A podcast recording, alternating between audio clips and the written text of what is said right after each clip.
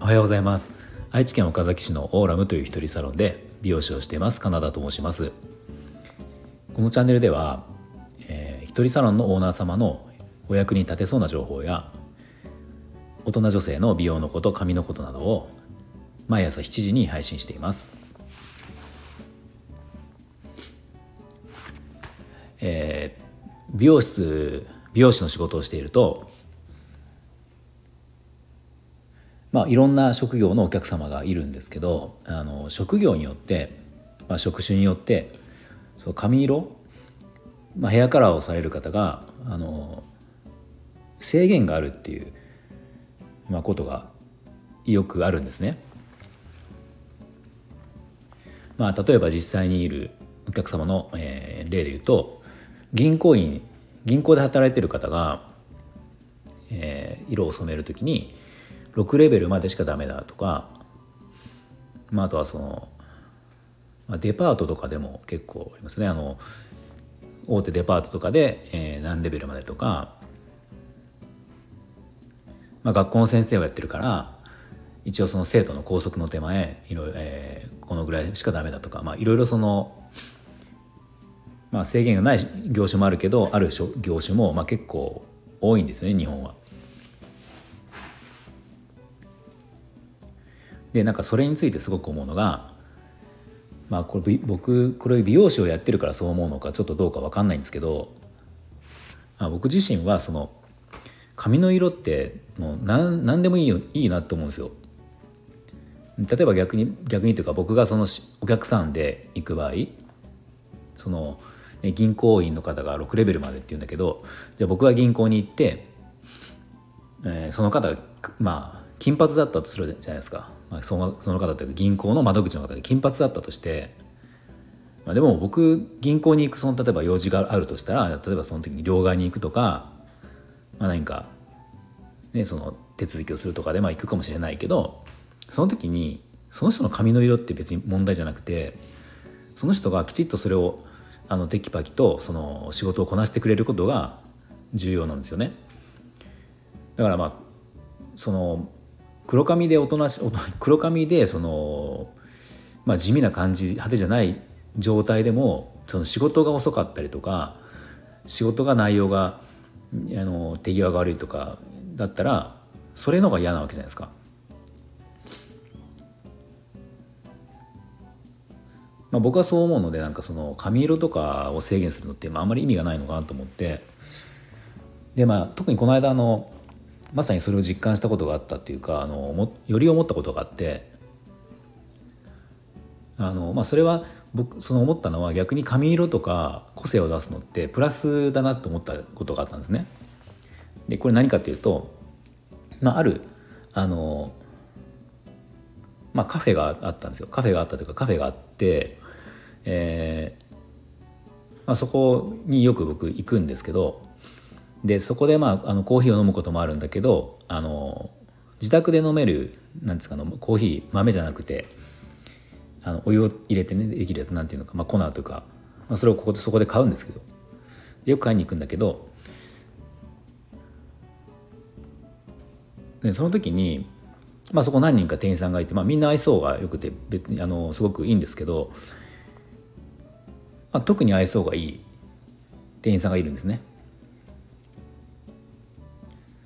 でなんかあのまあ、この間行った時も「いつもありがとうございます」っていう言葉をかけてくれてあの、まあ、すごく気分が良かったんですけどそのまあそのその店員さんだったんですよ一番その愛想がいい。でその人ってあの髪色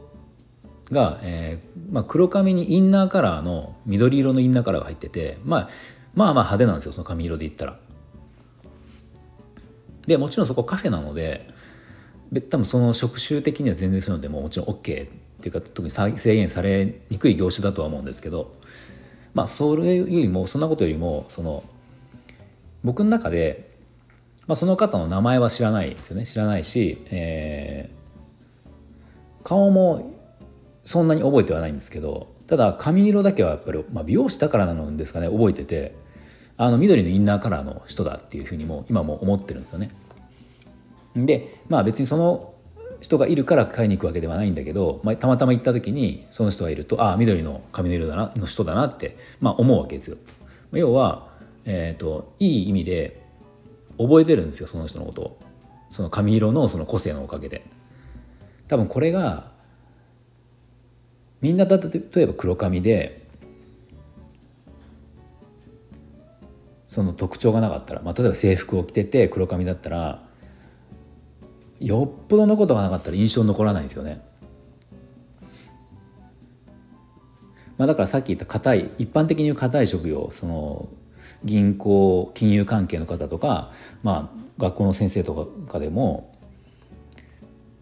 なんか僕はその見た目で別に個性出したい人は出した方がいいと思うしなんかその方が覚えられやすいというか、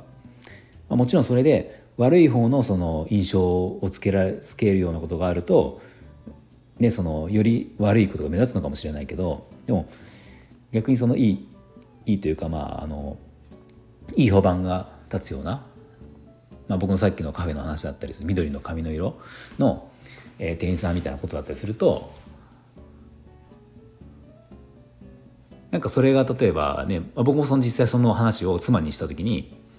あの緑の髪のインナーカラーの店員さんすごくいつも愛想がいいよみたいな話をしてるしたんですよ実際に。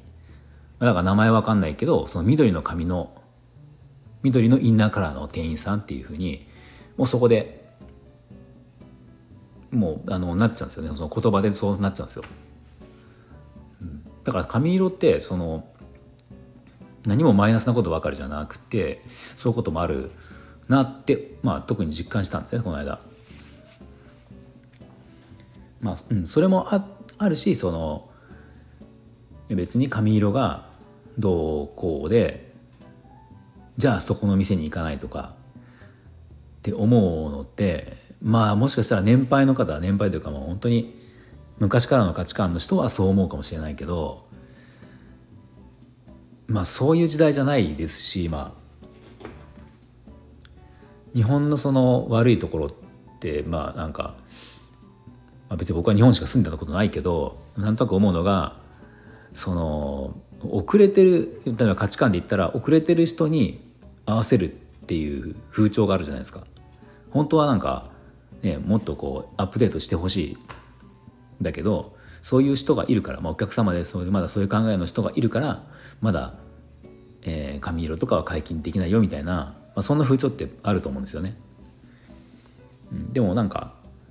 僕はその考えは古いって思うし多分そうやって思う人の方がだんだん増えていくと思うんですけど、まあ、まだまだ一部のそういうねその、まあ、銀行員なのに